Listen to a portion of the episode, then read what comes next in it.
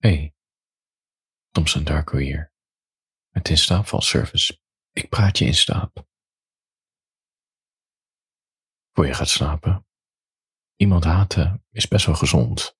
Soort van. Ik ga het je uitleggen. Ik had een bijbaantje. Eigenlijk einde van volgens mij het laatste jaar van de middelbare school. Uh, vakken vullen.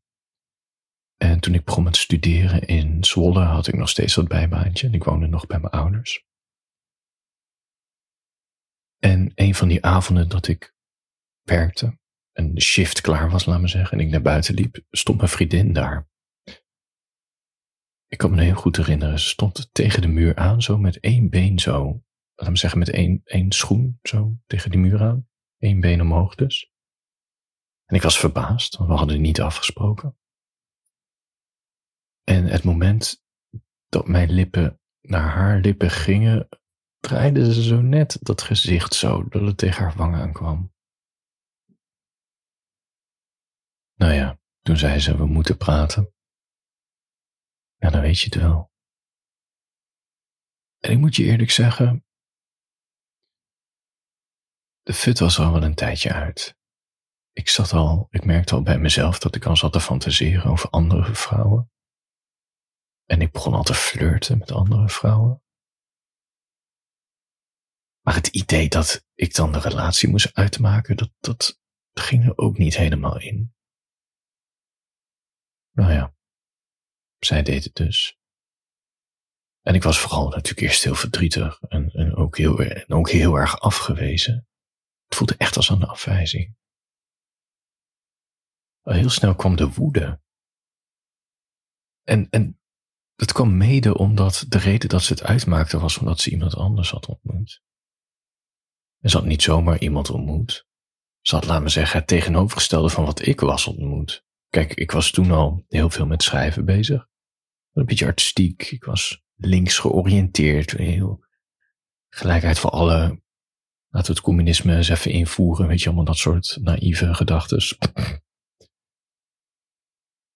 En degene met wie ze aanpapte, dat was zo'n kaalgeschoren gastje. En die had je heel veel in mijn dorp. Die liepen in van die lonsteelkleren rond. En die hadden van die lege kistjes aan. En uh, van die schoenveters met de Nederlandse vlag erop.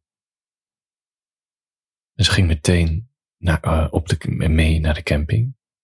Met hem en zijn ouders. Meteen natuurlijk de tent induiken om uh, te neuken. En ja, hoe ik dat wist, nou ja, omdat zij ook werkte in die supermarkt. Ik, ik was aan het baantje gekomen door haar. Zij deed de kassa en ik zat te, te, vakken vullen. We hadden bijna nooit dezelfde shift, maar ja. Ja, het is net een kleine commune. Iedereen praat erover. En ik weet niet, er gebeurde echt. Weet je, dat het uit was oké, maar dat ze meteen met zo'n gast die tegenovergestelde van ik, Ik wist haar wachtwoord van een mail. Ging ik inbreken in haar mail. Mailtjes lezen die ze had verstuurd naar een vriendin die ik ook wel eens had ontmoet. Die woonde ergens anders. Weet je, zo'n zo'n lange afstandsvriendin, heet dat zo? En ja, het erge was dat ze die mailtjes natuurlijk wel had over die nieuwe jongen, maar niet over mij. En we hadden nog wel een klein beetje contact zo via zo'n chatprogramma. Volgens mij MSN of zo. Messenger. En in gesprek met haar op mijn laptopje. Het was op het bed van mijn ouders. Want in de slaapkamer van mijn ouders stond zo'n tv'tje. Het was ergens op zaterdagavond. Maar ik zat niet tv te kijken. Ik zat met haar te chatten. Ik ging zulke gemene dingen tegen haar zeggen. Echt, echt, echt heel gemeen. En ik voelde me heel erg in, controle. Ik voelde me echt heel erg in controle. Ik voelde me heel goed daardoor. Door die woede. Om even te vertellen hoe het allemaal even zat. En eerst, weet je, ging ze natuurlijk vol terug veren. Wat alleen maar lekker was. Hè? Dat, dan kan je er nog eens een keertje even overheen gaan. Wat denk ik misschien ook wel de verhouding was van ons.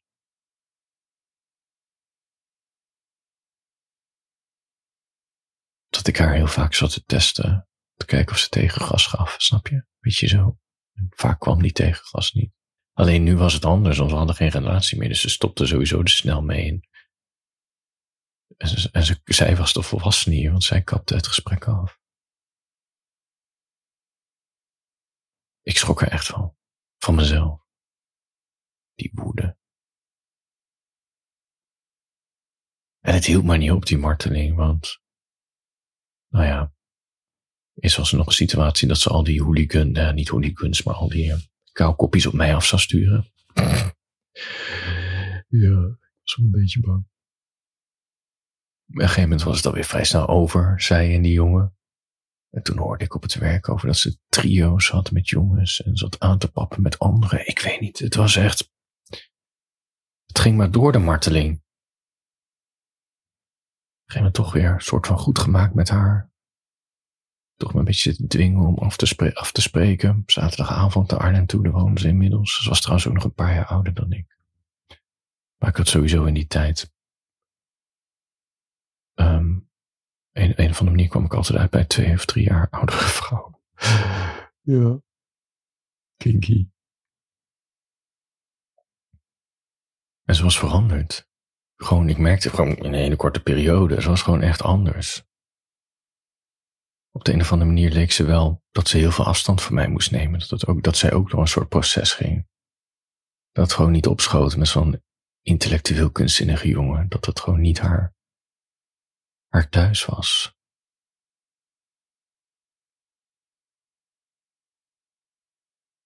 Ik had haar ooit vissen gegeven. Nou ja, kwam heel kort even op haar kamer, alle vissen dood. Het was echt een puinzooi. Laat me zeggen, al die dingen waar we zo hard voor hadden gewerkt. Want, nou ja, toen we begonnen was haar leven ook een puinzooi. Een beetje samen in die relatie kreeg ze de boel weer op de rit of zo. In ieder geval, daar deed het op. Dat is ook een harde les dat je niemand kan fixen. Het is allemaal schone schijn. Bij de minste geringste tegenslag, ze keren weer terug naar hun oude patronen, ja. En waarschijnlijk ik zelf ook, ik weet wel zeker. Nou ja, besloot om een rondje te lopen buiten, het was al donker. Wij toch een beetje zitten zoenen. Zij vertelde over al die verhalen met die jongen. Ik weet niet, ze deed net alsof we goede vrienden waren. Ging ze vertellen wat ze met die jongen allemaal had zitten uitspoken. Ja, dat deed natuurlijk nog meer pijn. Beetje zoenen, beetje voelen. Ja, ik dacht, nou als we toch aan het zoenen zijn, misschien kunnen we ook gewoon seks hebben. Zat het, dat gevoel in mij, die woede, maar ook die leegte, dat dat eventjes een of andere manier geneutraliseerd kan worden. Dat ik nog in ieder geval even het gevoel heb, heb dat er iemand van me houdt of zo. Ja, en bij wie anders dan je ex. Maar ja, zij wilde niet. Wat ik ook snap. Want ik deed ook net alsof dat ik haar nog terug wilde, maar dat wilde ik zelf ook niet. En, en zij natuurlijk ook niet. Het was echt een toneelstuk wat we aan het opvoeren waren. En ik kwam er ook na die afspraak achter, toen ik eenzaam met een stijve lul in de trein zat naar huis. Misschien was het op de fiets, ik weet het niet. De brug over. Twee dorpen door voordat ik bij mijn eigen huis was. Ja, het zal wel de trein zijn geweest. Ik weet niet, die avond voelde als een dieptepunt. Ik moest weg. Ik moest gewoon weg uit het dorp. Die zomer heb ik ook besloten om om naar Deventer te verhuizen. Dat was in de buurt van Zwolle, of dat is in de buurt van Zwolle waar ik studeerde. Ja, ik moest weg van al die teleurstellingen en al die gekke dingen die ik heb gedaan, zoals heel gemeen doen tegen haar en al die pijn en die supermarkt. Ja, nee, ik moest weg daar. En voor je gaat slapen, dat is natuurlijk weet je, verlaten worden door iemand, dat, dat voelt soms ook wel erger dan wanneer die persoon gewoon simpelweg overlijdt. En ik las dit in een boek van een filosoof, Darian Leader. En ik denk ook dat er meer beeldspraak is, want weet je, als je partner overlijdt, dan denk je eerder van, had je me maar verlaten. Dus het is beeldspraak, maar toch. Het is dat ondraaglijke idee dat die persoon verder leeft zonder jou. En dat wekt echt een hele intense emotie op. Misschien, is woede wel de meest pure emotie die we hebben. En het is ook tegelijkertijd de meest ongeaccepteerde emotie in onze samenleving. Maar ja, en terecht misschien ook wel, omdat het zo destructief is. Het is de emotie van woede en haat. En die emotie kan twee kanten op. Of je richt het op iemand anders, of je richt het op jezelf. En die woede en haat, het gebeurt natuurlijk niet alleen als je verlaten wordt. Het treedt ook op ja, bij andere manieren van verlies. Het einde van een vriendschap bijvoorbeeld. Nou ja, of een scheiding. Wat natuurlijk een stuk gecompliceerder is dan een liefdesrelatie. En dan bedoel ik de afwikkeling van hypotheken en kinderen en dat soort dingen. Dat je gedwongen wordt om ergens te stoppen met werken. Het overlijden van iemand kan heel veel woede en haat opwekken. De gezondheid dat van je afneemt. Laat me zeggen, al die dingen waar je grip op je eigen leven verliest. En dat is de functie van boosheid. Je hebt een vijand nodig. En we vinden altijd een vijand, want we maken verhalen in ons hoofd over de situatie. We kunnen altijd een vijand aanwijzen waar we alle woede en haat op kunnen richten. Het is echt opmerkelijk. Je, weet je, je ziet mensen, ja, je ziet het vooral, moet je maar eens opletten bij anderen. Dus als je zelf niet zo in die emotie ziet, maar een goede vriend of zo van je die in een, waar de relatie vanuit is, of een vriendschap die breekt. Het wordt altijd gericht op iets. Het kan op de ex zelf zijn, maar het kan ook op de nieuwe geliefde van de ex of op de schoonouders. En bijvoorbeeld als iemand overlijdt, kan je heel veel woede hebben naar de persoon die is overleden. Maar je kan het ook richten op de begrafenisondernemer die het niet begrijpt of het ziekenhuis waar die in heeft gelegen. Er zijn zoveel. We maken gewoon vijanden en daar projecteren we alles op.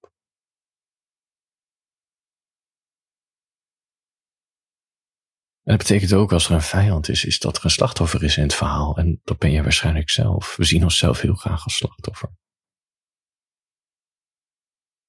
Nou ja, het is niet erg dat je dit hebt. Het is heel uh, begrijpelijk.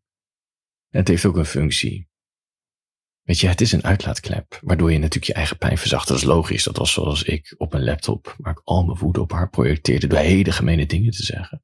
Het was echt een uitlaatklep van mijn pijn. En het geeft heel erg een gevoel van controle. In de chaos je, waarin je bent beland. Weet je, je gevoelens gaan alle kanten op. Je weet niet zo goed waar je leven naartoe gaat. Het is heel, heel. Ja, wil bijna zeggen, het is heel angstig. Maar ja, het is gewoon een achtbaan waar je in zit. Het is chaos en je, hebt, je wil in je hoofd stabiel blijven. En woede zorgt dat je in je hoofd stabiel blijft. Het geeft mentale stabiliteit. Dus ook een andere vorm van woede. Wat ik zei, dat is naar jezelf richten. Zelfhaat. En dan ga je lekker wentelen in zelfmedelijden. Waarom moet mij dit nou overkomen? Als ik dit nou had gedaan, als we dat nou hadden gedaan, als niet zo, als niet zo. Je, bent jezelf aan het straffen de hele tijd in je hoofd. En dit is misschien goed om te beseffen. Als je dit voelt. Gewoon überhaupt niet de, de haat, maar ook de woede op jezelf of een ander. Die haat ontstaat door de macht die de ander nog op je heeft of over je heeft. Iemand wil met je breken en je merkt dat je nog steeds in de band bent van die persoon. De gekwetste gevoelens, de nog aanwezige verlangens, de niet beantwoorde verwachtingen, het verdwenen toekomstbeeld dat je samen had. Want ja, als je in een relatie bent, werk je naar een toekomst met elkaar en dat is weg. En ja, daar moet je van bijkomen. Je haat eigenlijk de persoon voor wie je nog steeds houdt. Dat is ook de reden waarom die scheidingen altijd zo flink misgaan. Dan zeggen die woede aan beide kanten wat voor absurde situaties zorgt gewoon.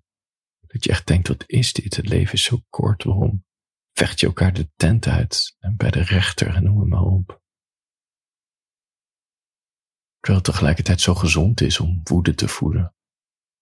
Want je probeert het te verwerken.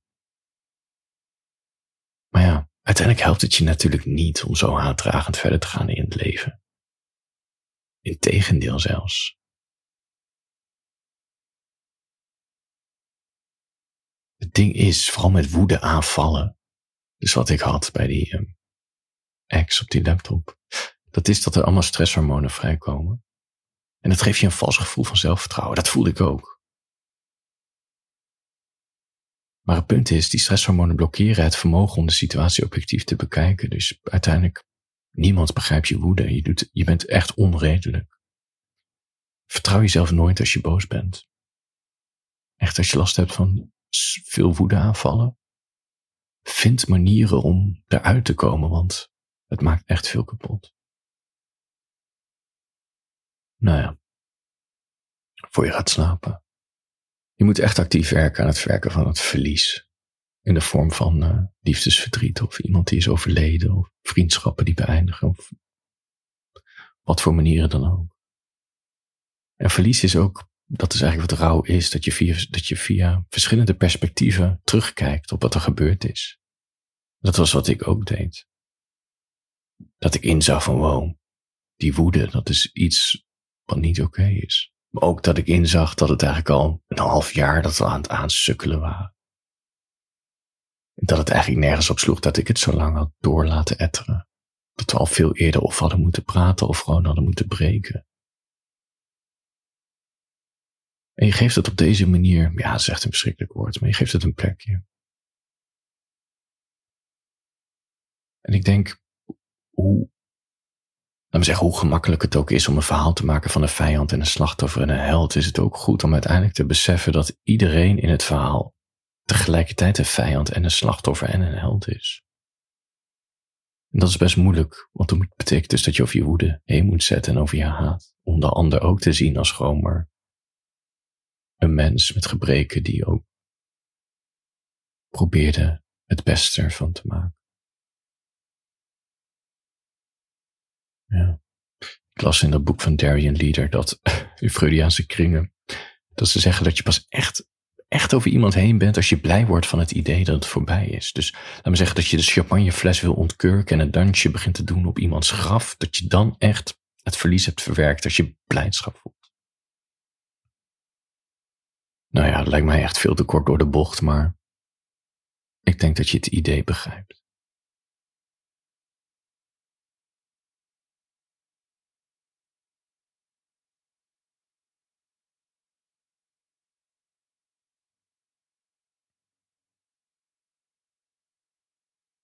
Als je nog wakker bent en denkt, hé, hey, Thomson, je hebt me geholpen.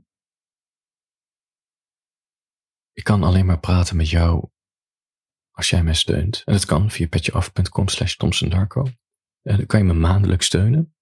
En in ruil daarvoor krijg je toegang tot exclusieve afleveringen, korting in mijn shop, vier dagen in de week, ochtends een persoonlijke mail. Of kijk eens gewoon rond in mijn shop en koop een boekje of een tasje. Door jouw steun kan ik dit blijven maken. En ik waardeer het enorm dat je überhaupt moeite neemt om naar me te luisteren.